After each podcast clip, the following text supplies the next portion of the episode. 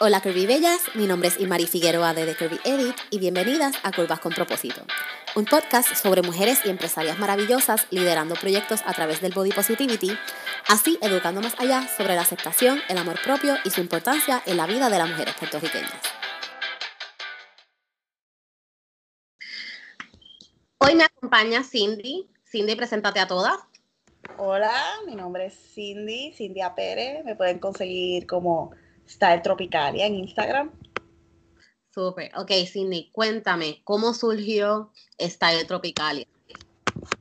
Bueno, Style Tropicalia este, surgió de básicamente una necesidad de tener un foro, ¿verdad? Sobre moda. Yo siempre he querido trabajar en moda y todavía estoy como que en ese proceso, ¿no? De trabajar en moda, me gustaría trabajar como fashion stylist y ese tipo de cosas, auditoriales de moda. Y obviamente viviendo en Puerto Rico, ¿verdad? Yo me gradué de mi maestría en el 2009, como que a mitad de la crisis de la que no hemos salido. este, pues no, no conseguía foros para trabajar eso. Y para mí, pues todavía es como que bien difícil, ya yo no vivo en Puerto Rico, pero es bien difícil este, insertarme en esos mundos y, y tratar de balancear un proyecto personal a la misma vez que necesitas trabajar. Este, entonces de eso surgió Style Tropicalia. Eh, ahora mismo me enfoco más en, en microcontenido, o sea, en el Instagram y en las historias en Instagram, más que en el blog per se, porque pues el blog toma mucho tiempo, pero eh, cada vez me enfoco más en como que hablar de historia de la moda, este, me gusta hablar de pues issues sociales con la moda también. Y eventualmente quiero pues que sea un portfolio para mí de pues de las cosas que yo eventualmente voy a estar haciendo con esa pues ese tema. Ya sea styling ya sea belleza este proyectos personales pero sigue siendo un foro no para hablar de cosas de moda con mucha más profundidad. Este cuando yo era más joven, pues me gustaba la moda de una manera, pues como le gusta a toda la gente joven, un poquito más superficial, pero después de, pues, de uno educarse, uno se da cuenta que hay cosas más importantes, ¿no? Y que pues hay cosas que tal vez no están correctas, como el, el monitoreo de cómo las personas se visten, si se visten bien o si se visten mal, el, como dicen, el, el policing. Sí. Este, y pues en eso me enfoco más. Ok. Eso sí me encanta porque, exacto, tú muy bien lo dices, toda, toda la gente, usualmente la moda, ¿verdad? Los que le llaman la atención, o, ¿verdad? O le llena de esa manera, los apasiona. Eh, uno empieza a hablar por algo bien superficial, porque es como que es, bonito y shiny, ¿verdad? Como, de, como dicen por ahí, es algo que, que es bien atractivo. Pero cuando tú vienes a ver, mientras más te adentras y mientras más research haces, más estudias, te das cuenta de que es que va mucho más allá y, afecta un montón de otras cosas y pues, otras cosas afectan eso también. So, no es tan simple, ¿verdad? Como que alguien decidió que este color era de moda y eso es lo que pasó y ya. No, no. Esa es la, ¿cómo es la gran escena de, de Wears Prada? Ajá. De, del color, el azul cerulean. Exacto. Este, cómo eso impacta, ¿verdad? Y con todo eso es una explicación bien simple. Sí, entonces es el por dummies version. Pero, adentro un poquito más en de que no es simplemente, ¿verdad? Como que tan, no es ni tan frívolo ni tan, ni tan sencillo. No. Como uno idearía, ¿verdad? Como todo en la vida, ¿no? que eh, tú y yo hemos hablado de esto, que la gente quiere vivir una vida bien simple, ¿no? Todo aspiran a las cuestiones básicas de techo, comida, trabajo, este, y una familia, I guess. Hay gente que no quiere una familia, pero hay gente que sí. Este, y, y, cuando queremos esas cosas y tomamos decisiones para esas cosas, incluyendo votar y decisiones políticas y eso, como que la gente no se da cuenta que no, que ya todo eh, tiene una complejidad que va mucho más allá de lo que tú quieres, ¿no? Porque the powers that be lo quieren así. Este, y entonces eso incluye a la moda, ¿no? Y también yo hice mi maestría en teoría de la moda, por eso es que ahí llegó un poquito más la, la profundidad del asunto y esa conciencia del asunto. También ahora pues hay que reconocer que cuando uno habla de moda, uno está hablando de consumo de bienes, ¿no? De objetos que ocupan espacio. Este, para mí es muy difícil, aunque sí hablo de cosas, por ejemplo, de las cosas que me compro a veces. Yo no hago, por ejemplo, un haul. A mí se me hace muy difícil decir, mira, aquí hay un montón de especiales, me compré todo esto. Eso para mí es bien difícil porque, pues, yo prefiero decir, nada, yo conseguí estas cosas, pero recuerda que sigue siendo, sigue siendo consumo, sigue adquiriendo cosas que no necesitas, que Sí, es puro consumo y mercadeo. Contaminan el ambiente. Sí. Este, pero a la misma vez, como que obviamente es una manera de uno expresarse, sea pobre, sea rico. Eh, y esa parte, ¿verdad? Ese fenómeno me interesa mucho. Yo pienso que sí, que esa es una de las cosas que le llama la, atención a la gente de la moda, que es eso, es otra manera de expresarte. Porque usualmente, ¿verdad? Siempre vemos la manera de expresión como algo bien artístico, y bien inalcanzable para mucha gente, ¿verdad? Porque no todo el mundo puede pintar, ni cantar, ni hacer música, ni hacer un montón de ¿verdad? estas cosas este, maravillosas de, del fine art. Pero pues para esto es algo más accesible para la gente, ¿verdad? Para poder expresarse y, poner su punto de vista al mundo. Y, pues en esa parte, pues sí, la moda siempre va a ser maravillosa por eso para mí. Exacto. No, e, ese es mi, en mi caso, ¿verdad? Que pues no pude bailar. ese, ese, lo dijo un poquito mordida. Ese es, mi, ese es mi modo de expresión. Ya yo lo hago por instinto, no es algo que, me, que con lo que yo paso trabajo. Yo no tengo que pensarlo mucho.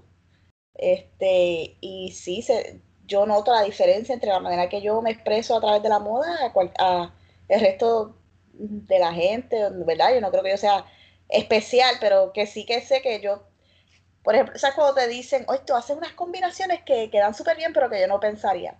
eso es algo que me pasa a mí constantemente. Sí, no, y algo que mencionaste es el instinto. Lo instintual que es, porque muchas veces la gente te pregunta, ¿y cómo tú, qué sé yo, este, came up with that look? Y uno como que es que no sé, yo solamente vi esta pieza y esta pieza y sé que iban together como peanut and butter, peanut butter and jelly, tú sabes, como que no sé. En mi caso, yo puedo hablar de, bueno, de... I don't know why.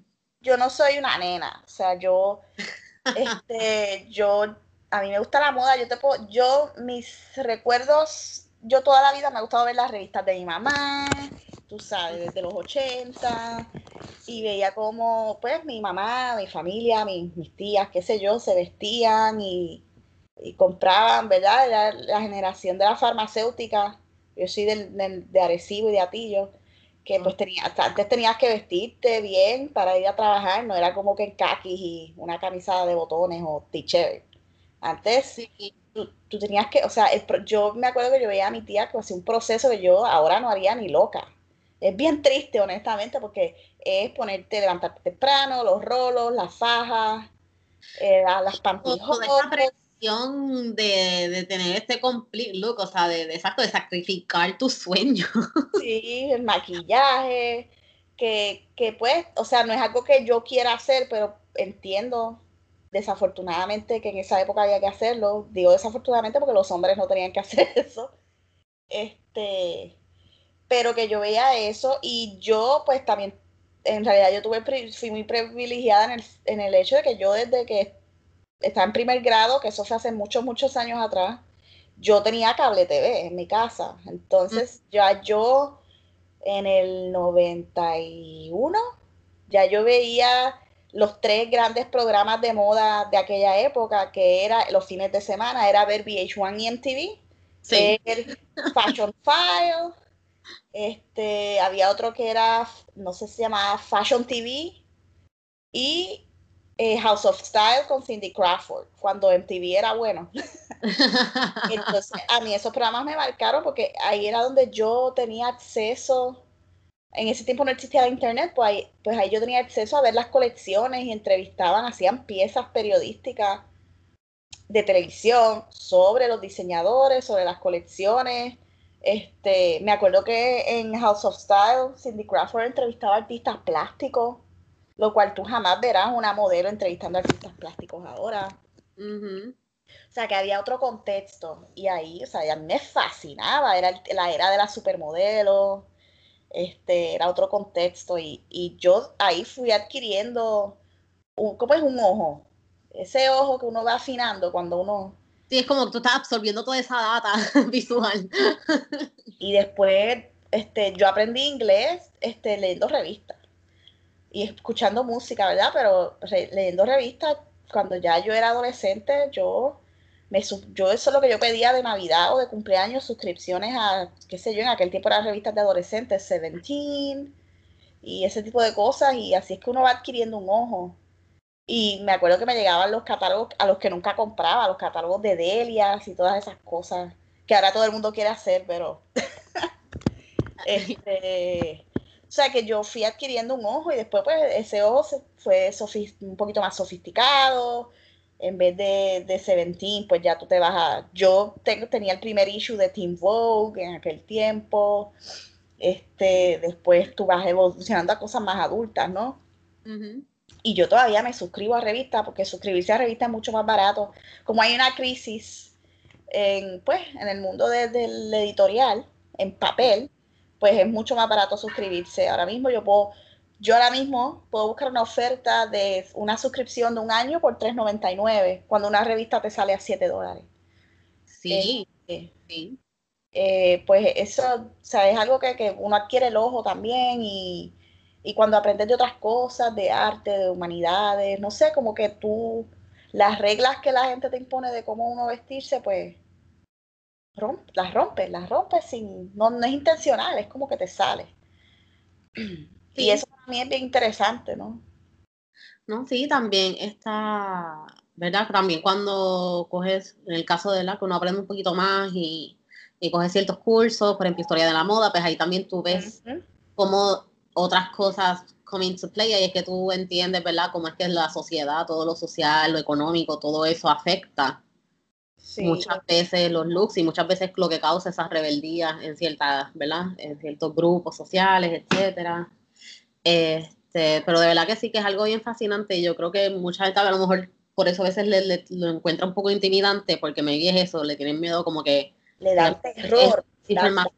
Sí, sí, porque se piensan que primero que es algo bien absoluto, que esas reglas es como en los 10 mandamientos, que si los, tú sabes, las rompes el, de al cielo cae un rayo y te, y te, y te mata o algo así porque cometiste un error, este, hasta que es muy complicado porque tiene, ¿verdad? Todos esos trasfondos históricos y toda esta cuestión, y es muy complicado y pues la gente como que a veces no le huye por diferentes razones pero con todo y eso no pierden la intriga de, y les llama la atención y siempre quieren, ¿verdad?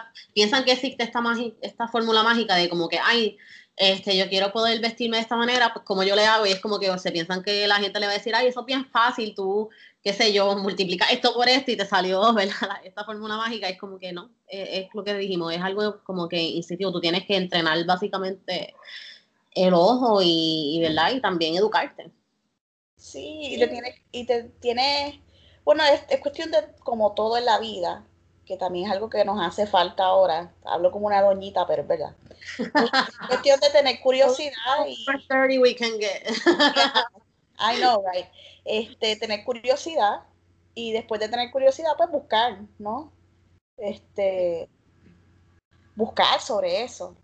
Eh, generalmente la gente que, que, lo detesta o que se intimida porque no buscan bueno, no tienen esa curiosidad de buscar. O tal vez los criaron con estas inseguridades. La gente, ¿sabes qué? Eh, la gente que está alrededor de uno le impone todas estas cosas, qué sé yo, una cultura de miedo, de no hagas esto y no hagas lo otro, o algo así. Entonces, es cierto. Y ya, o sea, intimidan tanto a la persona que, ajá, que la, básicamente la trauman porque, ajá, se quedan stock en ese no puedo hacer esto, no puedo hacer lo otro, que de give up y sueltan las cosas. Sí, sí, sí. Y todo es más profundo que eso, no sé. Yo creo que eh, eso, pues, dando el segue, eh, el buen segue, eso pasa mucho, pues, con las mujeres de cuerpos grandes, cuerpos gordos, ¿no? Que le dicen, yo, la clásica que a mí me dicen, ay, no, yo no me puedo poner eso porque ay, son, qué sé yo, rayas para el lado, nada que las mujeres gordas. Los famosos mitos. Rayas horizontales porque te ves más gorda. Y yo, a mí eso me explota un poco la cabeza.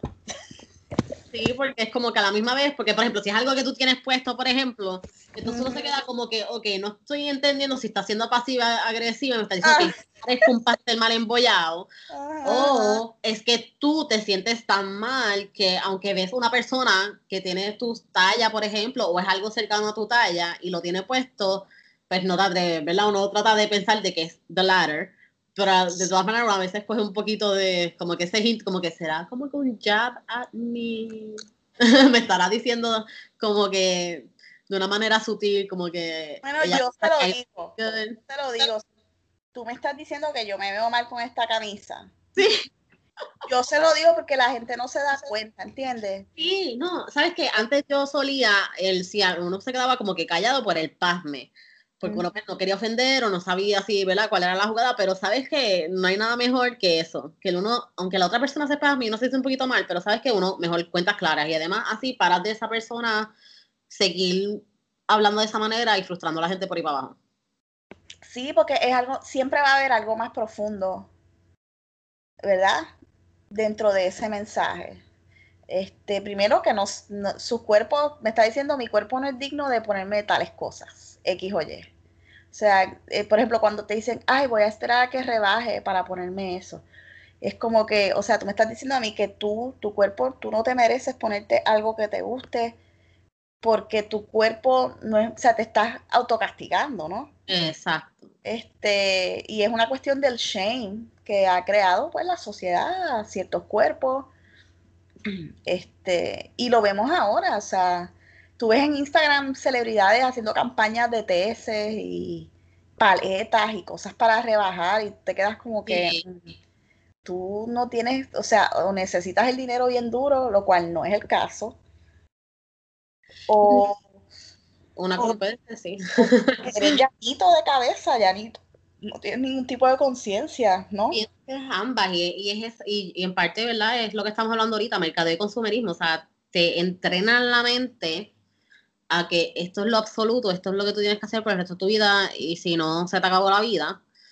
este, y la gente inconscientemente sigue como, ¿verdad? Promocionando ese tipo de, de comportamiento y de y estilo de vida, porque, ajá, la gente como que sí, mucho, como que sí, yo, yo me amo, pero siempre hay mujeres que siguen teniendo este tipo de conversación como que, ay, este, los, por ejemplo, los memes o los comentarios como que, ay, este, qué sé yo, pero no me cierre el pantalón o, este, o qué sé yo, le pido mi único deseo para Navidad es como que, este, tener cuerpo hilo o que y el famoso, el famoso antes y después. También, sí, exacto.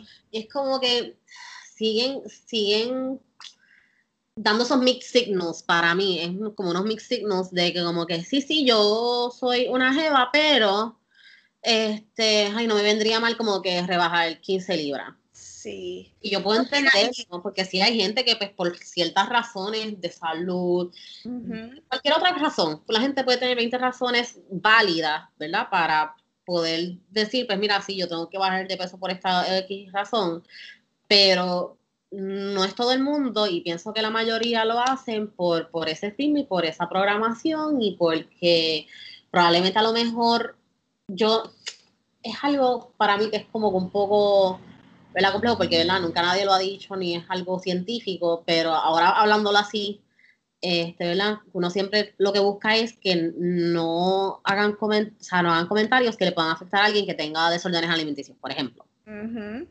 Pero cuando vienes a pensar, en realidad yo creo que la sociedad completa lo tiene ya. la cultura de la dieta, la cultura de la dieta.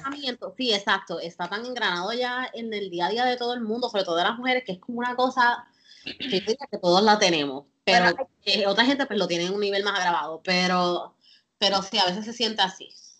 No es que hay par de cosas implicadas. Primero, obviamente, yo no voy a hacer una snob aquí, no decir que yo en algún momento pensaba de esa manera, o a veces uno se ve en el espejo y dice, mm", porque ya uno está tan, eso está tan engranado en uno, y también es, eh, obviamente todos hemos sido en algún momento body shamers y todas esas cosas horribles que ahora pues las nuevas conversaciones de la cultura popular pues están tratando de, pues, de crear conciencia al respecto, ¿no? Exacto, y tú bien lo dices, San, no es que uno nació así toda la vida, mira, no, uno era igual que todo el mundo, uno pasó por todas las cosas que pasó todo el mundo, es que uno llega a un momento en que pues uno hace ese clic que entonces uno dice, espérate, ¿verdad? Estas conversaciones le abren, ¿verdad? La, la mente a uno o sea, hay, estas cosas. Hay varias cosas implicadas en la situación, ¿verdad? Y es cuestiones también de la moda. Este, primero los privilegios que uno tenga el acceso a la información y una vez tenga ese acceso, ¿verdad? Porque hay gente que no está consciente de estas conversaciones. Yo puedo hablarte de tías mías con doctorados y profesoras que no saben que estas conversaciones existen. Porque, porque tal vez no, eh, en, en, su acceso a la información, esos no son los foros que miran, ¿verdad? Esos no son los textos que leen o los artículos que leen, este, porque tal vez no están. La realidad es que un Refinery 29, que es, ¿verdad? es un foro bien comercial, pero es un foro. O algo así, o sea, no, no, no le llega a todo el mundo. No llega a todo el mundo. Entonces tú no vas a pedirle a, qué sé yo, una baby boomer. Tú le, preguntas, no, leemos lo mismo. Y por ejemplo, muchas veces, y lo, volvemos a lo del inicio también, ¿verdad? Nos damos cuenta de cómo todas estas cosas sociales afectan de una manera u otra, porque, por ejemplo, tecnología, cómo afecta el acceso de información, aún, estando en la época, ¿verdad? Por de la tecnología y de lo sabemos todo y que tenemos la información a la mano. Pero eh, la información no la proveen, nosotros no la buscamos. Exacto. Esa es la eh, diferencia. Entonces, esas personas que no están bien atadas a la tecnología, que todavía rely on todos estos métodos tradicionales como la televisión, la radio y los periódicos físicos, muchas veces eso no está ahí, no está en esa, en esa masa de, esa generación, ¿verdad? De esa demográfica. No, esos medios perpetúan, ¿verdad? Especialmente si son, digamos, locales en Puerto Rico, perpetúan esas cuestiones que tienen que ver con muchas cosas, tienen que ver con cuestiones de género, de la mirada, lo que llaman en Estados Unidos el male gaze, o sea, toda esa estética basada en la mirada masculina, no hay una, en esos foros que se trabajan no hay una representación femenina educada respecto a, estos issues, porque son, hay cuestiones de género, hay cuestiones de raza, o sea, de issues de discrimen racial, de, de representación, de apropiarse de estéticas de otras, de personas que no son de la raza de uno y beneficiarse de eso. Sí, es súper complicado es bien complejo y la gente se abruma y no quiere aprender, básicamente. Sí, lo que es esto, se cierran, se cierran y dice, yo no, no me voy, I'm not gonna bother con todo este revolú, o sea, el mundo pues que siga corriendo como pueda. Mira, un ejemplo, si tú sabes de moda, tú tienes, ¿verdad? En mi opinión, voy a, a sonar súper elitista, pero yo vengo de un mundo de personas que son académicas, o sea, eso es lo que yo conozco, ¿verdad? Eh, yo creo que si tú quieres trabajar en el mundo de la moda, ¿verdad? Incluyéndome a mí, que, quiero todavía, después de muchos años en la publicidad, haciendo un trabajo que no era lo que yo quería hacer, pues por fin me estoy lanzando a hacer lo que yo quiero. Este, tú tienes que saber de género, tú tienes que saber de capitalismo neoliberal y tienes que saber de, de este colonialismo. Colonialismo se inserta en, pues, en el racismo también, porque toda la, la estética ideal que existe ahora mismo en el mundo, que se comercializa, es la estética de el capitalismo neoliberal con eurocéntrico, ¿verdad? Lo que ya consideran bello es una estética blanco eurocéntrica de las personas que nos colonizaron. Exacto. Entonces la gente como que todavía no está consciente de eso. Y si tú ves eso, ¿verdad? Ese concepto de lo bello, este, ¿verdad? Que es un concepto también heteronormativo, sin género. Y pues si la gente no sabe qué es eso, busquémoslos en Google. de verdad, pues la cuestión, lo, ¿cómo es lo, el aspecto conservador del género de hombre, mujer, heterosexual? Eso de lo que quiero hablar. Eh, pues entonces, es partes a cometer errores eh, éticos en tu compañía de moda o en, lo que sea que tú hagas de la moda o si tienes una, un, ¿cómo es? Un Instagram o una, un canal de YouTube. O sea, ya en esta época ya tú no puedes quedarte con los, las destrezas básicas, que son importantes para tú hacer el dinero, ¿verdad? Exacto. Si yo, decido que quiero ser stylist, yo tengo que saber las destrezas básicas de pues qué documento yo tengo que llenar, a quién yo tengo que llamar. Esas cosas son destrezas básicas que tenemos que saber, pues si eres ingeniero, si eres doctor, este, etcétera.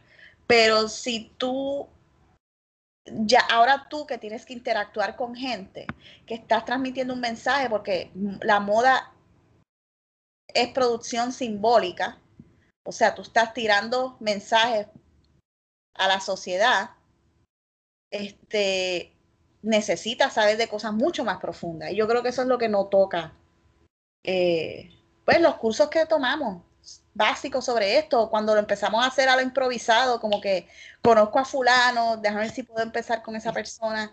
Esta parte que es mucho más profunda, que va a tocar en algún momento, este, no lo estamos haciendo. Y yo creo que no es solo con la moda, yo creo que con administración de empresa tú debes tomar estas cosas. Mi mamá es profesora de administración de empresa y yo me paso diciéndole, tienes que actualizar, porque ahora el mundo es diferente. Sí. que,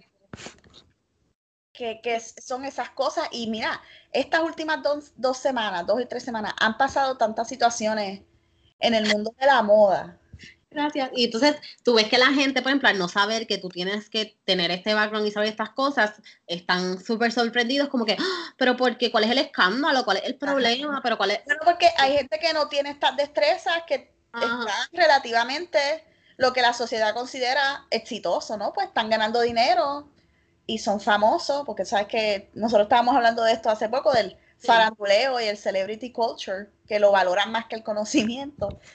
Eh, hay gente que sabe estas cosas y pues como son exitosos sin, sin tener esta destreza, pues la gente, no son cosas que la gente se preocupa. Y pasa eso, como que, pero ¿por qué yo tengo que saber eso? ¿Pero qué pasó? O sea, hay tres situaciones que pasaron estas, estos, en estos días. La primera fue lo de Victoria's Secret. Este, que no sé si te acuerdas lo que pasó. Sí, que no aceptaban gente plus, porque es una fantasía y no sé qué madre más. Es, primero, la fantasía puede ser inclusiva y, puede ser interseccional. Cuando hablo interseccional es que todas las razas, todas las estratas sociales, este, tú sabes. De la comunidad. Exacto. Eh, porque yo puedo montar una fantasía ahora mismo aquí si me da la gana, ¿no? Pero que este sobre todo, ¿verdad? confirma el, el que el estatus de belleza heteronormativo sigue siendo heteronormativo y este eurocéntrico. Y basado por lo que dice un hombre, porque esto fue una entrevista que se le hizo en Vogue al gerente de mercadeo de Victoria's Secret, que lleva años ahí. O sea, mira lo creepy que es esta situación. Este señor de 70 años, which is fine, tú puedes, yo no voy a hacer discriminar por la edad, pero paint the picture. Este señor de 70 años lleva mil años en Victoria's Secret como el gerente de mercadeo. So, él es el que decide cuál es la estética de una compañía de ropa de mujer, ¿verdad? Ropa interior de mujer. Y este señor hace, él es el, la voz final en las audiciones de los desfiles de moda de Victoria's Secret. Él determina si nenas de 17, 20, 24, 21 años son lo suficientemente sexy son sexy, deseables para estar en un, en un fashion show de ropa interior. O sea, visualiza, para mí eso es tan creepy y tan que este señor, que puede ser el abuelo de estas niñas, decidan, esta nena es sexy. Eh, exacto, eso es lo que, lo que la gente ha normalizado tanto que no entienden que that shouldn't be normal. Eso es súper ill. que cuatro años atrás con American Apparel. Exacto, que era otro creepo. era otro creepo. Entonces, el dueño, el CEO de la empresa grande que controla Victoria's Secret es un señor hombre también de 80 años. O sea, estas dos personas son de la generación de Mad Men. O sea, son de una generación en la publicidad, en el mercadeo, en la empresa, en el que la mujer todavía no tenía una posición de equidad y todavía se veía como un objeto, ¿entiendes? en su estética y su performance profesional y su conducta profesional se, seguía viendo como un objeto. Entonces, estos tipos hacen, o sea, no tienen, tienen cero conciencia de las nuevas conversaciones, las, las despachan y no tienen la curiosidad de leer más profundo al respecto porque, porque yo soy el rey del mercadeo, tú sabes, yo llevo muchos años en... La ruina, la, ruina, la ruina su vida básicamente la estructura, o sea, todo lo que ellos han construido toda su vida, todos estos 500 años que llevan de vida, exagera, pero ajá. Sí, sí, no, les, que, les quitas poder. Ellos, ellos son los que comenzaron a ver este tipo de mercadeo, este tipo de, ¿verdad? De, de visión y, y, de venta y de, y de consumo. Eso sí, aunque sean un par de años, pero se siente como que es una eternidad porque sí, sigue promulgando lo que ha existido todos los años de existencia del planeta, pero... Y, y don't get me wrong, ellos dominan el mercado. Victoria's Secret aunque sus ventas han bajado, disculpen que escuchan los notifications de mi computadora, este, ellos dominan el mercado, ellos son la única tienda de ropa interior y lingerie, ¿verdad? Porque una cosa es ropa interior normal y otra es el, el lingerie, que es más así, el freeliness, más sexy, whatever. ¿Verdad? Este, ellos dominan el mercado en los moles. O sea, para la gente normal, ellos son la tienda de ropa interior. Porque si tú vas a una tienda de ropa interior boutique, son caras, porque la ropa interior, el lingerie, es otro arte que es difícil de, hacer, de, coser, de diseñar, es, otra cosa. El tipo de Aunque ellos, por o sea, yo entiendo que ellos dominan el mercado, pero así mismo te digo que la gente, yo no compro en Victoria's Secret, yo creo que lo último que compré fue un sports bra a 5 dólares, porque allí todo es overpriced. pero yo no soy esa persona que compra Victoria's Secret, ni que cree en ese concepto, porque no está, está fuera de contexto con las mujeres, I don't know cómo explicarlo. Y, mientras ellos siguen bajándole las ventas, tú, tú ves otras, otras marcas que aunque no dominan para nada el mercado, sus ventas van subiendo porque ellos hacen el approach de trabajar con mujeres este, de diferentes cuerpos, este, que se les vea la celulitis, ¿entiendes? Sí. El concepto de, de sexy es otro, porque también es otra cosa. El concepto de lo sexy es según quién, según la mirada, el male gaze o según yo, porque yo puedo, al final lo importante es como yo me sienta yo sola, ¿entiendes? Que si yo me veo y me gusto yo. Sí, porque si tú no te sientes bien, como tú te vas a sentir que otra persona te va a encontrar así igual de sexy si tú no te sientes cómoda y sexy tú. O maybe no te debe de importar todo el tiempo, ¿no? Exacto. Entonces, yo creo que es eso. Ellos están, o sea, hasta el director de sus anuncios es Michael Bay, que es el director de Transformers.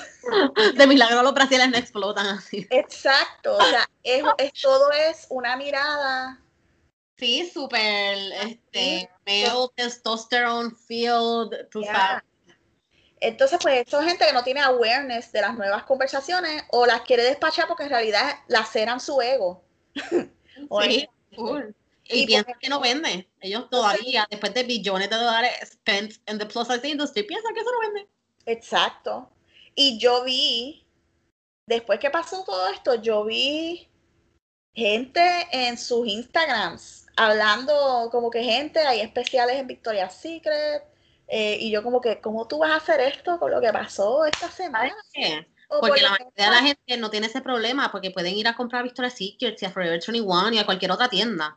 So, cuando tú no tienes ese problema, tú no tienes empatía. O no, no estás pendiente. O no lo quieres mencionar porque tienes miedo, ¿entiendes? También. Tienes miedo de acercarte a la parte social del asunto. O yo, que yo te puedo decir, mira, nosotros somos unos pelados solo puedo comprar las panties en especial en Victoria's Secret, pero recuerden que pasó esto. O sea, que eso ya es otra cosa. Yo podría hacer eso. Aunque me cree conflicto, por lo menos decirle, mira, estoy consciente de esto, pero también estoy consciente de que... A veces también, exacto, se nos olvida que muchas veces, a veces ciertas cosas son, ¿cómo te digo? Pueden ser pueden turn out to be elitistas de cierta manera, ¿verdad? Porque, ajá, lo que dice, el acceso a la información o la economía, o sea, hay muchos factores que entran ahí. Y no todo el mundo sabe del asunto. Sí, que puedes hacer sentir más gente, porque a lo mejor yo te puedo decir, como tú dices, ¿dónde único yo consigo panties que no se me rompan a los tres días? Los económicos cuando tienen especial, pero pero no puedo, o sea, I'm shaming you porque no voy a comprar y lo, otra alternativa es comprarlo dos veces el precio all the time. ¿Sabes qué? Yo no puedo shame you porque yo no manejo tu wallet ni tus gastos, ni nada. Lo que sí quiero es que estés consciente y que tú también estés consciente y exacto, y regala la voz, por lo menos regala la voz de que estás consciente. Y más si tú eres experto en moda o te consideras que eres proyectarte como alguien que le gusta eso, pues debes estar consciente de A lo, a lo que afecta a la industria, claro. Y en verdad es tu misión que los demás lo sepan también, ¿entiendes? Este, y, exacto, si tú tienes una plataforma, la gente se lo olvida también, ¿verdad? Esto, en parte también por eso el nombre del podcast, pero exacto, para mí, si tú tienes una plataforma, tú tienes que no solamente ser responsable, pero tener un propósito. Tú no puedes estar ahí simplemente porque, pues, me gusta, puedes hacerlo, I guess, pero exacto, se queda como que en lo llanito, porque si tú tienes a tanta gente y poder concientizar sobre tantos temas y poder aprender, porque también parte del proceso es ir aprendiendo. Y no te quita mérito, no te quita mérito, porque si tú haces un, gran trabajo en, lo, en el que sea que sea tu proyecto. Exacto, el, exacto, está haciendo un buen trabajo, pero o sea, si tienes, deberías aprovechar y por lo menos ser responsable y tener un propósito más allá de verdad de, de crear bonita. Ya este mundo necesita, este mundo ya tú necesita que tú estés consciente de estas cosas, ya es esencial como sumar y restar y yo creo que la gente como lo ve tan complejo no cree que es esencial, pero la realidad es que lo es, porque es interacción humana. Este, añadiendo a lo de Victoria's Secret, mucha gente lo ha comparado, por ejemplo, con el último fashion show de, la línea de ropa interior de Rihanna, Savage. Sí. Que se Que fue totalmente diferente, o sea. No, pero aquello era como un performance piece. fue una fantasía. Fue una fantasía y tenía todo tipo de cuerpos. Y, o sea, una de las muchachas parió ese día. una de las Y había modelos gordas y modelos de diferentes cuerpos y Chromat Beauty, Chromat, no es Beauty, Chromat, ellos llevan haciendo, la diseñadora de Chromat era fan obsesiva de Victoria's Secret, le dio un eating, disorder en su adolescencia. No me acuerdo el nombre de ella, tendría que buscarlo. Sí, no me acuerdo el nombre de Aja, pero sí, tengo la cara en la mente y sé quién. Ella lleva haciendo fashion shows de traje de baño y ropa interior con diferentes cuerpos, diferentes géneros, personas que son este género no normativo, o sea, que son non-conforming genders. Exacto. Y le va bien también. Ella fue quien puso a, ¿cómo se llama? La modelo boricua, Denise Vidot, en Fashion Week. Este, y, ok, sí, la realidad es que Rihanna ha tocado dos veces en el Victoria's Secret Fashion Show. Este, y eso pues, ok, sabemos porque hay unos factores hegemónicos, o sea, todo está conectado y todos tenemos, todos somos cómplices en algo. Eso está ahí. Pero tú puedes asegurarte que ella no va a volver a tocar, ya ya montó su, su propia línea, ¿entiendes? Exacto. Ella o sea, y lo que la gente no entiende es que de, probablemente esa experiencia que ella tuvo allí, de ahí es que ella saca todas estas cosas, las como, como ellos son como un ejemplo de qué no hacer hoy día. Exacto. Porque sí, ay, es un super over the top y sube esto y qué sé yo, y el show es algo espectacular, pero ¿sabes qué? Anybody else can do that, porque hello, así mismo si ellos empezaron de la nada y llegaron a eso, puede llegar otra gente y puede tener unas ideas aún más eh, mind blowing para lo que Puede ser más creativo si tú abres los horizontes de lo que es el género, es el, un cuerpo, ¿verdad? De lo que es bello, porque también la belleza es una construcción social, no es una realidad, ni es un valor real. Exacto. la belleza no es un valor real, no es como ser este, empático, inteligente, humilde, trabajador. ¿Entiendes? Este, e, es un valor llanito, o sea, no es un, no es un, valor por ponerlo así. Y es algo que se moldea también, pues si uno expande sus conceptos de lo que es belleza, género, etcétera, pues tú por ende, por instinto vas a ser más creativo, porque ya estás rompiendo con unas barreras y unos conceptos súper restringidos de de algo estético, ¿no? Que entonces puedes agarrar de otras cosas. Eh, otro, volviendo a la cuestión de, que si no sabes de esto, mete las patas.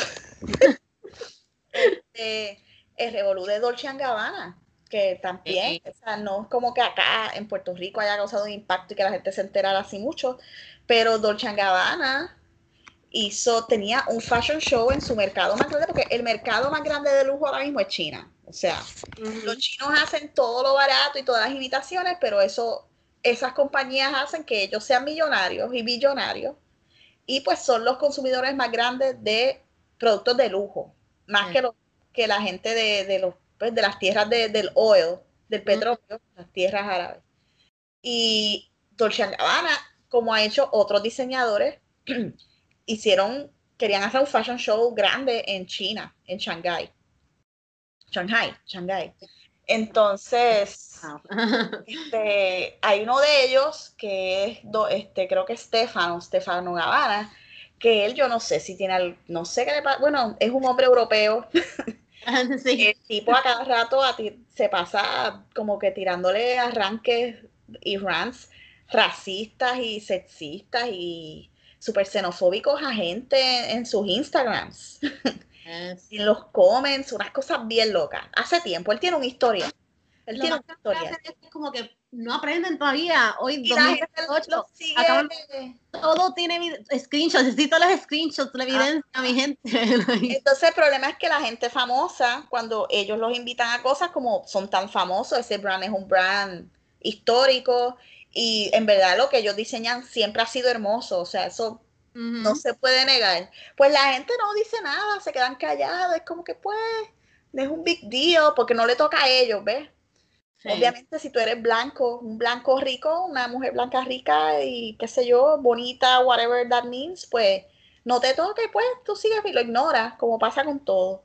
Este, pero entonces ellos cogieron, no sé quién fue su relacionista público, para que tú veas que también en las comunicaciones hay que saber de esto. Yo estudié comunicaciones. Este, tiraron un video de promoción en Instagram donde ponen a esta muchacha china a comerse el postrecito este, no sé si cómo se llama, un canoli, que es como un tubo que adentro lo rellenan con dulce. es el canoli? Canoli.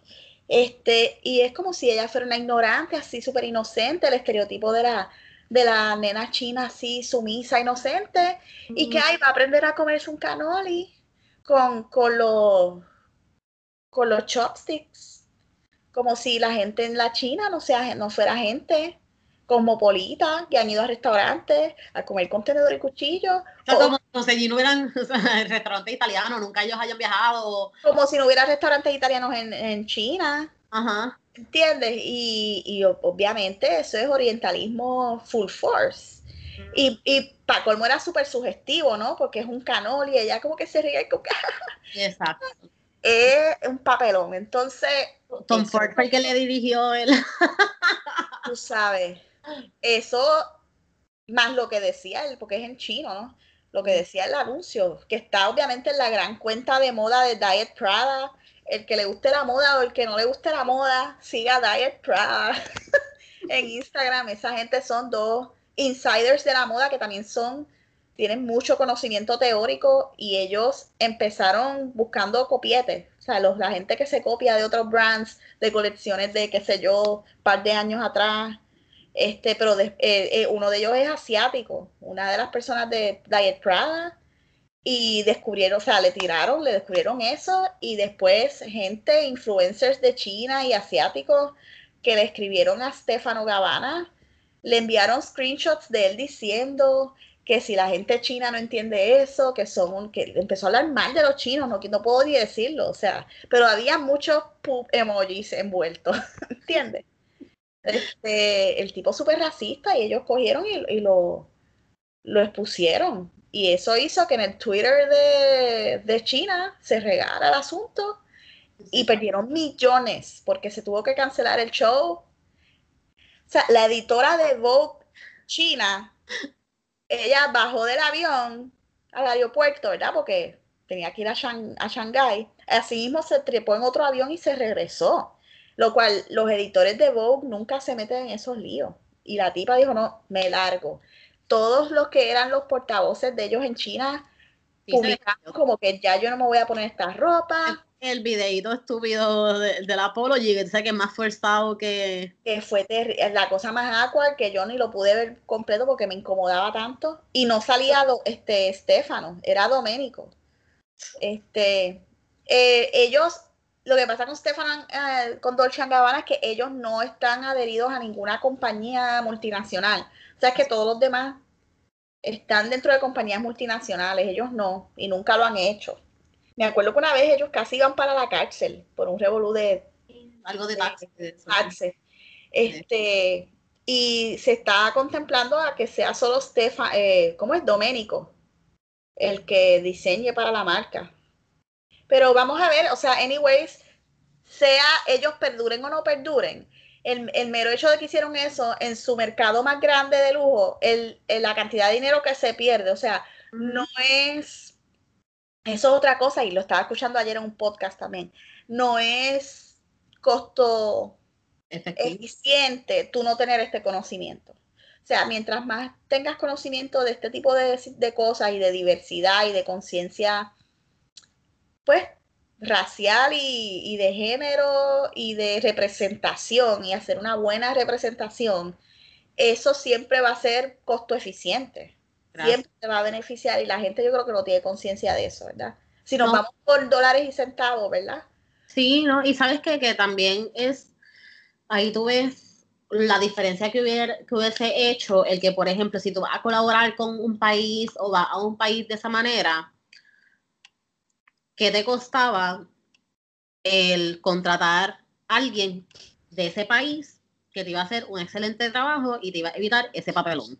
De hecho, la persona de Relaciones Públicas de Dolce Gabbana en Hong Kong fue despedida porque después de Diane Prada puso el clasificado de que estaban buscando a alguien y eso a mí lo que me dice es que esa persona no era de China. No, los ponen, los estacionan allá a trabajar en el mercado, pero no es una persona de allí, ahí es que tú tienes esos problemas de esa de ese representación, tú sabes, no hay representación. Y meten las patas, ese es el problema. Eh, y pues lo último fue lo que pasó en Puerto Rico esta semana. O sea, que no solo son en aspectos enormes, pero también aspectos más micro, que todas estas modelos a través de los stories de, de Instagram denunciando a que hay un acosador, un tipo que las incomoda en esa industria, en ese mundo, en el backstage. Y siento, o sea, yo vi cuatro profiles que confesaron sobre esta situación y a esas personas cientos y cientos y cientos y cientos de nenas y mujeres jóvenes, obviamente modelos, o aspirantes a modelos o tipas que el tipo este, approach para que fueran modelos que fueron víctimas básicamente o, ¿sabes? Se enfrentaron a tener una experiencia incómoda con este tipo. Sí, eso básicamente acoso. Y sabes que lo más grande que lo publicó, tú me lo contaste, yo seguí spreading the word. Y entonces cuando entré a Facebook después, empecé a verlo también ahí, que se estaba regando allá. este, solo compartí y estoy acabando de leer un texto. Bueno, de esto. Eh, cuando lo compartí, par de muchachas comentaron y vi amigas que me dijeron que también le comentaron a ella también. ¿Sabes cuánta gente sigue apareciendo? Hasta mis contactos y contactos de mis amistades que han tenido experiencias súper nasty con él.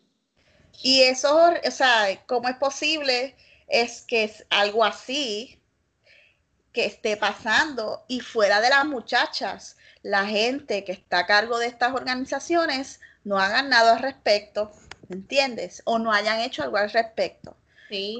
Porque eso te hace a ti un, un enabler. Tú Exacto. eres parte del problema. día que el hacerse el, el bruto ciego sordo mudo como que y te, te, exime de responsabilidad. Y es como que no, porque estás actuando exacto como un enabler. Entonces, yo veo también que mucha influencer de Puerto Rico que van a, estas actividades no, han escrito nada al respecto, si te fijas. Pues yo de esa parte pues, hay que ver, pero exacto, si tú eres una influencer que has estado backstage y que has visto la situación, pues... O por lo menos que escriban que estás solidaria o solidario, ¿entiendes? Hay gente que lo ha hecho, maquillista, y de hecho, este acabo de leer un, un mensaje este, de una colaboradora que nosotras fuimos hace dos años a San Juan Moda y me dice, mira, ese es el muchacho que nos trató mal. Y eso es muy fuerte. y yo como que, no, yo decía, yo le estoy diciendo a ella ahora que yo sabía que la cara, cuando vi la cara de él y el nombre como que me sonaba, pero no podía place it, porque yo he ido a San Juan Moda como dos veces, o sea, ese no es mi ambiente en realidad, y lo que había ido era, pues, a lo de a los plus y una vez que me gané algo, pero o sea, ha sido, han sido momentos como que bien desconectados y esa es la, hace dos años fue la primera vez que estuvimos backstage. Claro. Y este individuo, nosotros con el permiso y todo, empezó a, es que se formaron como siempre, siempre revoluciones backstage. este, y este individuo empezó a cuestionarnos que quiénes éramos, que él era fulano de tal, y ahí es que entonces cuando ella me menciona quién era, me acordé del fucking nombre, perdón, dije una palabra mala, pero bueno, es un podcast. Eh, y era verdad, el tipo era bien altanero, lo que es que lo que nosotros no vimos fue acoso en ese momento, nuestra experiencia fue simplemente que él simplemente fue una persona bien nasty, o sea, era como que bien altanera, bien entitled, bueno, este, porque él no quería que ustedes fueran sus modelos, eso es todo. Eso es todo. Eh, es un viaje, Era, o sea, el tipo tiene problemas de ego full, porque no solamente desde la parte del acoso, sino simplemente yo con cualquiera que sea, él tiene un ego trip y él es un very nasty person, period. Y entonces, exacto, como tú dices, ¿cómo? Si ya, o sea, no solamente el acoso, pues el acoso, ok, la gente lo puede esconder, lo puede tratar de tapar y pues puede decirse que es como un rumor. Pero, ¿verdad? No nunca debe ser porque, hello, por favor, siempre que tú escuches un rumor que sea de acoso, yo, investigalo. Yo sí. de algo que tú estás que tú estás... Pero, ya que a la gente le gusta como que, ¿verdad? Barrer las cosas debajo de la alfombra, pues, ok, podemos entender el por qué eso puede haber tomado un poquito más tiempo. Pero simplemente nada más por actitud de cómo trata tu, tus vendors o cualquier otra persona relacionada con tu evento. Si por ahí eso ya no era un, un alarming flag, y lo otro tampoco, o sea, no entiendo como con dos alarming flags ahí súper gigantes, nunca nada ocurrió, pero bueno. Bueno, porque vuelvo y repito, esta gente no lee de estas cosas. O sea, cuando tú lees y estás consciente. Sí, que no les toca eso. Exacto, tú pues tienes mucho más, no, yo, no es solo conciencia, es como una sensitividad ¿verdad? Una sensibilidad es la palabra correcta. Ay, Dios mío. Una sensibilidad hacia, hacia estas cosas donde tomas acción, ¿entiendes? Este, obviamente, y, más cuando tienes muchachas trabajándote ahí voluntarias, ellas están ahí, muchas de gratis. Por favor. Portfolio por experiencia. Son la cara del asunto, porque la cara no son los organizadores, son estas muchachas.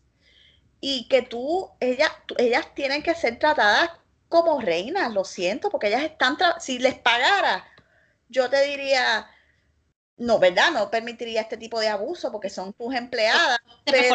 por, lo, menos están recibiendo remuneración por su trabajo, pero ni tan siquiera están recibiendo esa remuneración. Y entonces también las va a seguir, porque no solamente eso, entiendo que las pisotean igual, o sea, las tratan súper mal, no importa lo que pase. Pues eso, esas niñas eh, al momento que viene una persona que incomodara el espacio, tú tienes que sacar a esa persona. ¿Entiendes? Ese, entonces es lo que yo te digo, tengo ciertas destrezas, yo sé organizar eventos, yo tengo los contactos, pero entonces no tengo la capacidad intelectual ni de análisis crítico sobre este tipo de situaciones, ¿ves? Exacto. Que son unas cuestiones, vuelvo y repito, de género, de, de estructuras de poder, ¿no? sí. Y eso yo creo que es lo que hace falta, ¿no? Entonces aquí qué hacen eliminar la educación sobre el género. Aquí es un problema bien grande y no es solo ahí, yo vivo en Miami, aquí la gente no habla de eso, eh, son en los grupos pequeños, no es algo que se hable más gente. Mm. De hecho, aquí, aquí las mujeres eh, son un caso. Este, sí, exacto. Háblame de cómo entonces es el movimiento allá en Miami y toda la cuestión. Mira, yo, yo no estoy insertada en ninguna, igual que en Puerto Rico, que yo nunca he estado insertada en ninguno de estos mundos. Pero, ¿verdad? Yo trabajo y conozco gente y pues aquí, pues obviamente primero es una ciudad del sur, so, todo está segregado, aunque la gente se crea que es súper diversa porque hay mucho latino. Este, todo está segregado, la gente negra está segregada y marginada. Este, si eres una persona súper pobre también, ¿verdad? Porque aquí hay un gentrification bien grande, viene mucha gente de dinero de Latinoamérica y de otras partes del mundo y empiezan a gentrify esto, o los espacios se van eliminando y el acceso a las cosas se va eliminando porque no tienes el dinero, ¿verdad? Exacto. Este, pero también hay una cuestión y es más, ¿verdad? Esto yo no soy, yo no he hecho un, una investigación etnográfica ni estadística al respecto. Aquí una cuestión de, eh, pues de estética de la mujer, donde básicamente, ¿verdad? Yo siento que las mujeres como que no, el amor propio y los movimientos de cuerpo positivismo o todavía la mujer aquí vive bajo el yugo del male gaze y de estas estructuras de lo bello. Y es bien difícil este, encontrar mujeres con este amor propio. Todo es como que las, yo he escuchado personas que le han dicho a sus hijas, no te comas eso porque te vas a poner gorda. a su hija de 6, 8 años. Sí, ese es el problema. Que la mamá es gorda. So, tú me estás diciendo a mí, o sea, que, o sea, todos los significantes que eso tiene, me estás diciendo, ok, si yo estoy gorda, eso es malo. Es malo, pues valgo menos. Entonces, tú eres gorda, so, tú como persona no vales o vales menos. O no eres una persona digna de, de ser querida. O sea, todas estas cosas que y al final del día vemos que todo vuelve a lo mismo, a la importancia y el valor que nos dan los hombres. Porque lo importante de ser gorda y de ser fea es que no consigues marido. No consigues marido. Este es el most y most important thing que una mujer tiene que tener de norte en su vida, porque si no, tú sabes, no tiene propósito. Exacto. Y que en parte entiendo, porque mientras las mujeres tengamos sueldos más bajitos que los hombres, vamos, en algún momento vamos a tener que depender de un hombre, ¿no? este, que es desafortunado, o sea, tenemos menos acceso al trabajo, menos acceso a sueldos que valgan la pena para uno poder vivir, tener techo y comida. este, entonces, pues la gente recurre a estas otras cosas, pues, ay, ¿cómo sobrevivo? Pues me tengo que hacer las nalgas, estar la cinturita con una faja. Aquí los kioscos de fajas extremas, eso es en todas partes, ¿entiendes? La gente está con faja aquí todo el día sin hablar de la industria de la cirugía plástica, de, los labios y de las pestañas. este, que ya pues, digo, uno se hace con su cuerpo lo que le da la gana. Este, pero, pero pues eso yo lo veo aquí. Que la motivación no sea como que siempre al final del día la motivación es esa, es porque alguien te hizo pensar de que como tú eres, it's just not good enough. Sí, o sea, hay una banalidad. Tu apariencia física es lo más importante sobre ti. Y es Sobre inteligente, capaz, tienes destrezas de vida, o sea. Exacto.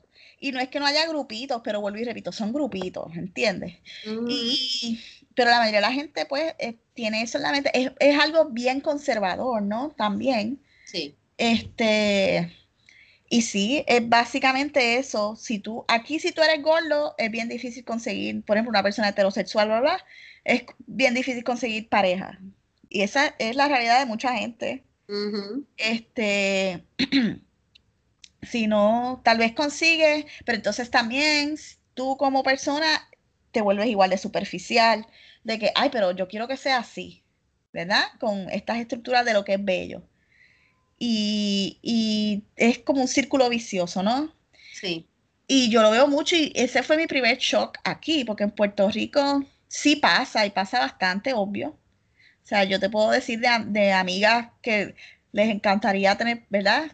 Esto, pues nos fuimos un poquito en la tangente, pero que les encantaría tener pareja y, se les hace bien difícil porque pues no son chicas así, primero no son nenas de veintipico de años, así súper flacas y que sí con las nalgas, no, no, no son un thirst trap, digamos. No, no se adhieren a esas estructuras de, de este, ¿cómo es? Pequeñas de lo, reducidas de lo que es bello. Exacto. Y yo entiendo eso, pero por ejemplo, cuando tú sales, tú no tienes que estar súper bello, o sea, tú, tú, no tienes que ponerte, acá es, esto es, es todo una, cuestión de inseguridad, de que, ay, me veo gorda, ay, pero, ¿qué me pongo? es un estrés constante y para mí eso fue un shock. Hemos súper marcado.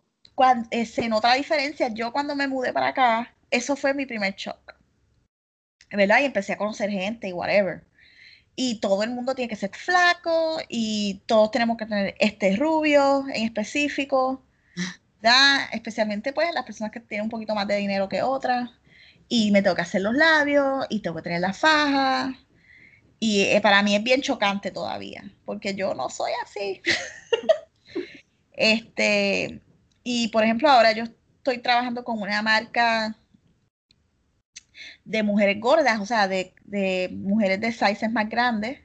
Y cuando digo mujeres gordas, lo uso como que es un término que es un término normal. De la que la gente se debe apoderar, ¿no? De una manera, no usarlo como un... Ese estigma de que es una palabra fea. De que es una palabra fea o que te estoy diciendo algo malo. Somos gordos, que no ah. podemos usarlo, o sea.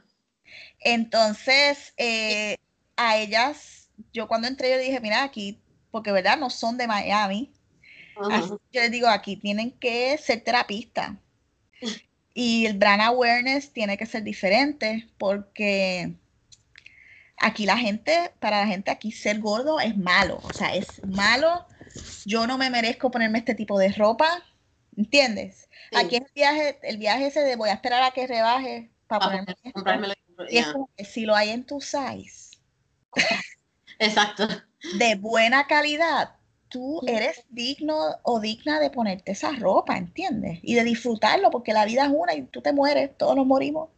Y entonces ahí vienen los what ifs y, si no hubiese hecho esto y si hubiese hecho lo otro, o sea, a veces nos vamos en los what negativos en vez de pensar en los what positivos, como que, hey, ¿qué tal si a lo mejor se lo pone y si fuiste feliz, te sentiste bien, que se echaba, tú sabes? Y aquí ese, la, o sea, la misoginia y la estética, ese el male gaze es como que súper central en, los ideales. Obviamente estoy generalizando, no es como que todo el mundo es así, pero mucha gente es así. Sí, sí, la mayoría de la este, gente. Y, y, yo sé que para ellos poder trabajar aquí, el brand awareness, especialmente la gente latinoamericana, las mujeres, ¿verdad? Porque es una, una, una marca de mujeres, tiene que ser bien fuerte, tienes que trabajar algo que es mucho más interior y más complejo que vender ropa o que, ¿entiendes? Tienes que trabajar una cuestión de, mira, tú tienes que comprender que tú eres digno de, o digna, ¿verdad? Porque, ¿verdad? No, importa el género, de pensar que yo soy parte, yo tengo credibilidad como una persona que me, de moda, ¿verdad? El viaje de la moda, de, si, de que tú, no importa tu cuerpo, you can be fashion, ¿verdad? Ese concepto, de que tú te mereces ponerte ropa de buena calidad, en tu tamaño. Te mereces encontrar ropa en tu tamaño. ¿Verdad? Porque eso es lo otro, que tú sientes que pues yo estoy en un tamaño que no se merece. Pues no encuentro ropa y es mi culpa porque estoy gorda. Ese, es, como ese castigo eterno. El castigo y tú te autoflagelas. Ay, pues es que pues como estoy gorda. No, tú te mereces insertarte en ese mundo y vestirte como a ti te dé la gana, ¿entiendes? Y sentirte linda, igual eres igual de linda, todos los cuerpos son lindos. Es, te mereces, ¿verdad? Este respeto, sobre todo, y amor y kindness y, todas esas cosas positivas. Y si te vas en el viaje, ¿verdad? En el viaje fashion, yo soy digna de ser igual de fashion y tener esa misma credibilidad creativa y artística, estética que cualquier otra persona y ser partícipe de ese mundo igual que cualquier otra persona, ¿entiendes? Y esas excusas de que, ay, no, es que pues, por eso la cuestión del modelaje, es que es, mientras más flaco mejor porque pareces un gancho. ¿Qué es eso? ¿Entiendes? Volvemos, la, de, la cosificación de la mujer. Exacto, y el, el vestido no es para el gancho. Exacto. El vestido que lo compras el vestido gancho, no, tú te lo vas a poner, tú eres una mujer con cuerpo. Quien lo compra es un ser humano, no es un gancho, ¿entiendes? Entonces, esa cuestión y eh, que si no es costo eficiente, que si no es fácil, pues mano, el mundo cada vez es más complejo, ¿cómo lo vas a trabajar? ¿Cuáles son las soluciones? Y, por ejemplo, un Cristian Siriano, tú sabes, él ahora, obviamente, yo presumo que se dio cuenta que, que su clientela, pues, es más customizada. Y él ahora en sus shows pone todo tipo de mujeres y hombres. O sea, o gente que es trans o género que no, no, o sea, no tienen un género per se, no se identifican con un género per se y los pone. Él, captó bien rápido la dirección en que su línea tenía que ir. Él dijo que futuro, así es que las cosas son y deben seguir siendo y deben ser más común eh, de aquí a X número de años, pues yo me voy a montar aquí, pap, y aquí y, es que... Y, y, y, cuestionarse por qué yo no voy a trabajar eso, ¿verdad? Pienso que él, ¿verdad? Yo no lo conozco, obvio, pero se lo cuestionó. ¿Pero y por qué no? ¿Por qué no? Es eso. Presumo que ahora, obvio, hace falta en la moda que ya algunas, algunas compañías comerciales lo han hecho, pero falta diseñadores que trabajen y pongan como modelos a personas que, que tengan algún impedimento físico, este, que también es el ableism, ¿no? Es algo bien importante. Y que esa persona también se vea como una persona bella, como una persona digna. Y, ¿verdad? Quitándolo de la belleza es la cuestión de, am I fashion or am I not fashion? Que es superficial, pero a la misma vez es una cuestión de representación. Y de expresión individual. Exacto. Entonces, pues esas cosas, pues, por eso es que no importa lo que tú hagas, que seas súper famoso, seas súper influencer, yo odio esa palabra. Este, es una palabra bien mal utilizada, pero ajá. Bien terrible. Y pues que al final tienes que saber de estas cosas. Y maybe tú sientes que eso no, ah, pero eso no es práctico, eso no es lo que me va a hacer exitoso en la vida. Pues tienes un concepto de éxito bien, bien soso. bien simplón, ¿no? este, porque el éxito no es, o sea, obviamente que necesitamos vivir con unas condiciones de vida este, no aceptables, sino que uno se sienta bien, obvio, y cómodo, y, y, que estés tranquilo, y obviamente es bien difícil hacer eso en este mundo. Claro, pero también eso es bien, eso varía por persona. Lo que la gente la, con la gente es que la sociedad no, la manera que se le echa más fácil a la sociedad mar, marketear las cosas es esta sola cosa es lo que todo el mundo debe hacer, porque es más fácil. Exacto. Porque hay tantas variantes que se le haría imposible. Solo la única manera es de, decirte que esta es una sola cosa. Y la gente se lo cree y se lo toma a pecho, que para todo en la vida, todo lo que te dicen es una sola cosa. Hay un solo estado de belleza, un, solo tipo de o X número pequeño de números de trabajo. El éxito significa tener dinero, fama o éxito. O sea, ese es el éxito. ser conocido y que la gente te quiera. La celebridad, exacto. Cuando en realidad todo eso se, se acomoda a lo que a ti te haga feliz. Tú estás bien con X bracket de income, perfecto. Lo importante es que tú puedas pagar tus deudas, que tú estés cómodo, que no estés preocupándote y que no te haga tomar decisiones súper malas en tu vida.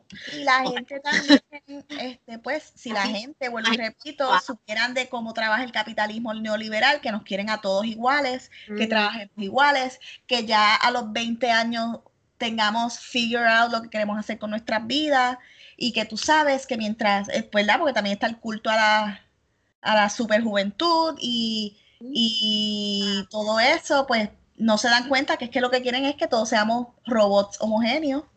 y si trabajamos, ¿verdad? Si no somos personas neurotípicas o trabajamos de otra manera, pues te despachan, te rechazan, hacen tu proceso más lento.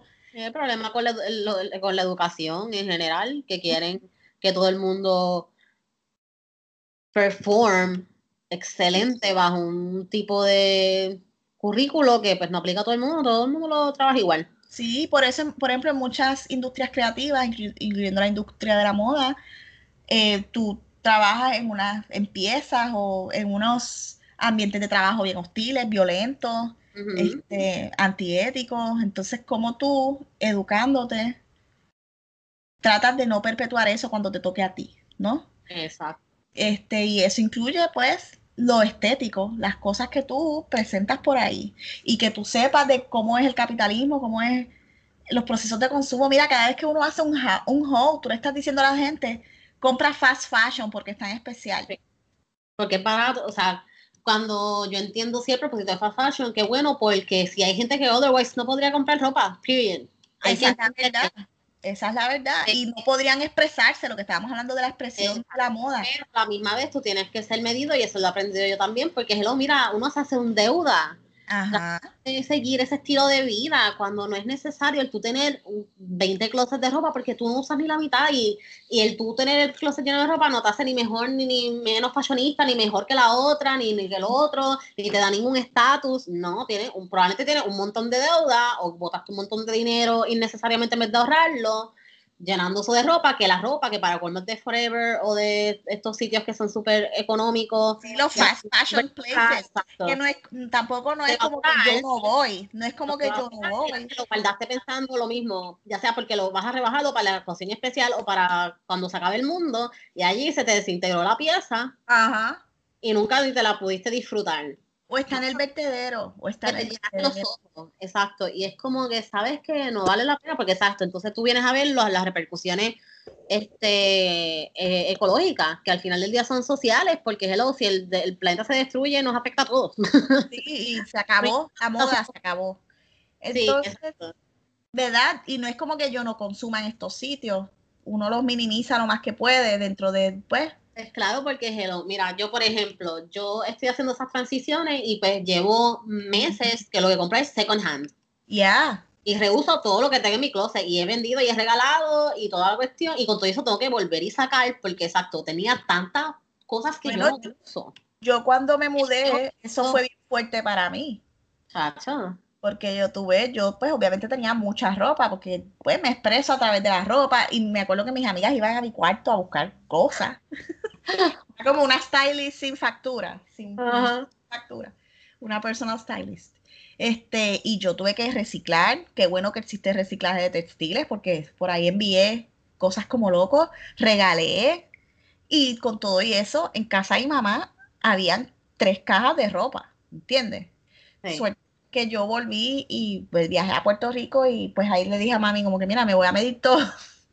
Ay, ¿qué que no es? Ay, quiero que no quiero, que veo que está todo hecho un desastre. Y entonces así nos volvimos y volví a eliminar. Con todo eso tengo un closet lleno, ¿entiendes? Mm. So, es como uno... Poco a poco, el, el crear la conciencia para entonces poco a poco crear el hábito Exacto. Cambiar las prácticas, porque exacto, pues yo sé que, por ejemplo, zapatos, voy a tener que seguir comprando fast fashion, porque hello, yo no tengo como para comprarme este, estos zapatos súper caros. No, tú no necesitas gastar 400 dólares en zapatos.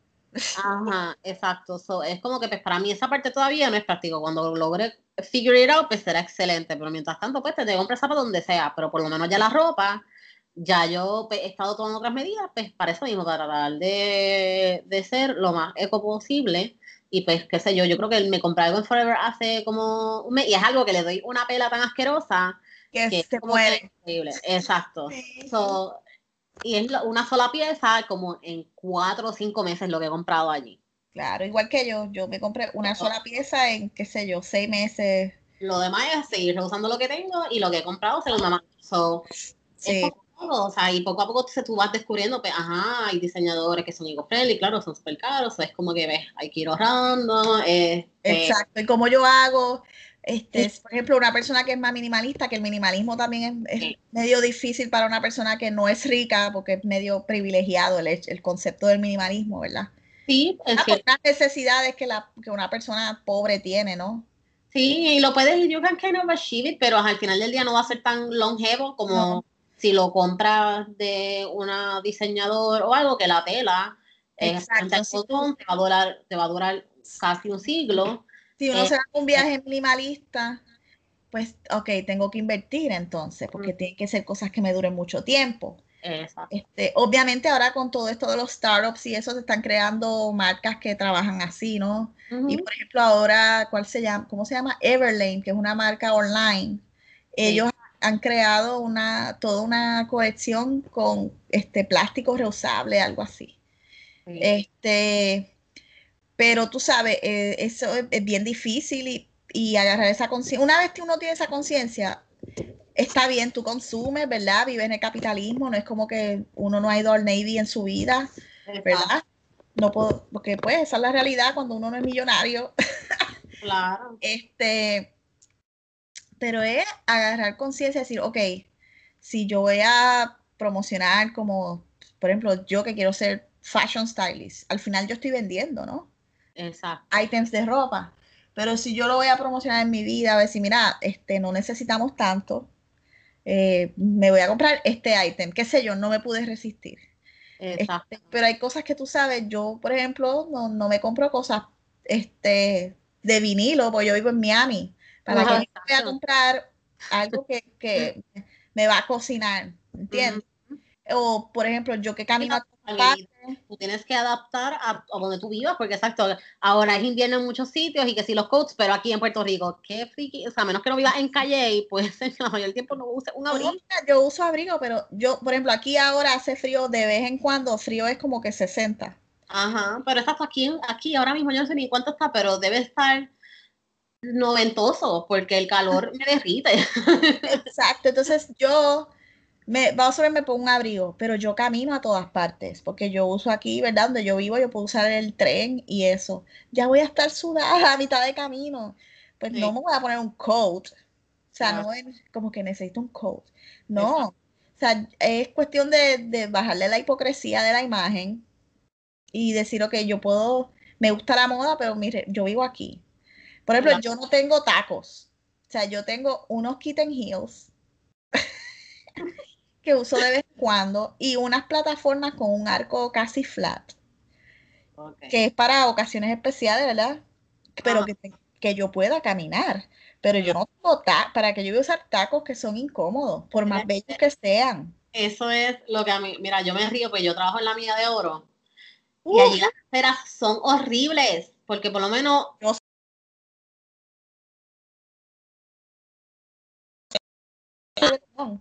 hay áreas que están completamente de lado. Olvídate de los rotos y los o sea, hay unas que están completamente de lado. Y tú ves las mujeres una, aguantándose unas de las otras para poder cruzar en las tacas allí porque se matan.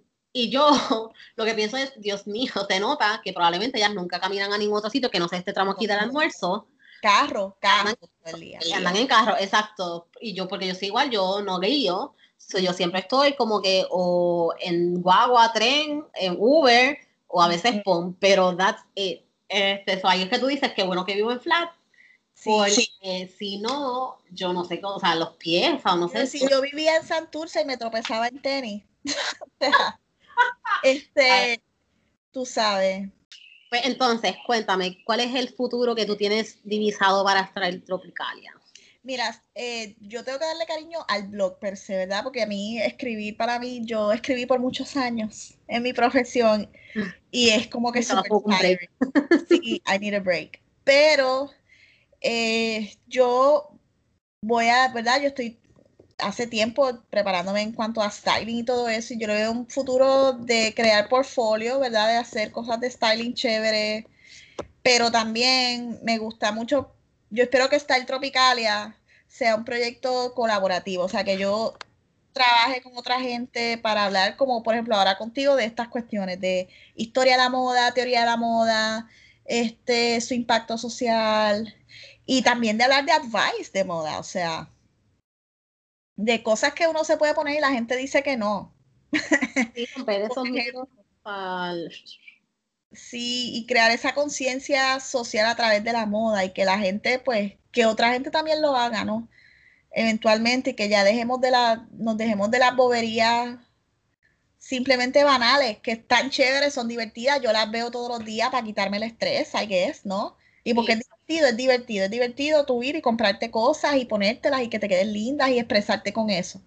Pero es siempre bueno darle un poquito más de profundidad al asunto, Estamos en una época en la que todo debe ser tener algo de profundidad, aunque sea leve, o por lo menos pues dejarle referencias a la gente sobre eso. Eh, y espero eventualmente, eh, no, eh, para mí es más una cuestión de un colectivo y de crear, adquirir contactos, no por, por beneficio mío, sino para crear esta, es como un tipo de red de apoyo. este, por ahora voy a seguir con mucho microcontenido. No soy la persona más fija de todos los días tener ahí un calendario este, de microblogging, pero sí me gusta, me gusta que la gente lea mis historias porque yo sé que son muchas cosas que no todo el mundo sabe, o sea, las que yo tengo acceso porque me han interesado desde que, ¿sabes? Que yo tengo, yo tengo 37 años, desde que tengo 10, tú sabes que es algo que a mí siempre me ha interesado, de lo que siempre leo. Obviamente yo he leído más allá, ¿verdad? Por mi tesis, mi tesis fue en teoría de la moda, así que obviamente he leído sobre antropología de la moda y todas esas cosas y no espero que a la gente le importe eso, ¿verdad? Pero siempre lo inserto de alguna manera Exacto, background en todo lo que hace. Dentro de lo que hago. A mí me encanta exponer libros que me gusta leer sobre eso, como que siempre escribo, si tú te interesa la moda o esto es lo que te gusta, tú tienes que saber de X persona o de, o de X podcast, este, o de pues cualquier texto literario o audiovisual que sea pertinente, ¿no? este, a mí me gusta, pues, no me gusta tirar bobería, o sea, como que me gusta tirar cosas donde yo sé que la gente va a aprender más allá de lo que, de la superficie. Y, y, también, pues, obviamente voy a poner cositas que me gustan y, y pues, por, poner cosas de diseñadores cada vez que haya colecciones y eso. Eventualmente escribiré, no estoy segura. Me gustaría este, evolucionar al video, al YouTube este, pero yo, como verás. Eso es como que scary territory. Yo, es súper scary, eh, porque yo no, yo no, a mí no me gusta el faranduleo, honestamente. a mí me gusta, pues, por ejemplo, lo que tú y yo estamos haciendo ahora, que es una conversación, eso para mí se me hace bien natural, pero tal vez uno que otro selfie se me hace natural, pero así todo el tiempo no es algo ¿verdad? No es una cuestión de inseguridad, es que, es que yo no, o sea, yo no, no me, no me interesa el faranduleo del asunto. exacto. Eh.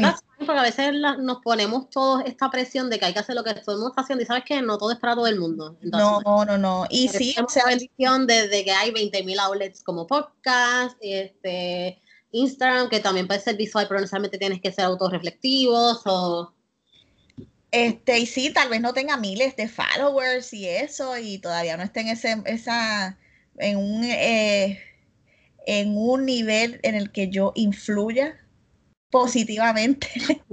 este, pues, ahí volvemos lo de la influencia, o sea, la influencia en realidad no, que, no es tanto los números, es que en, realidad lo que tú hagas, aunque sea con tres personas, pero le llega a esas personas. Exacto.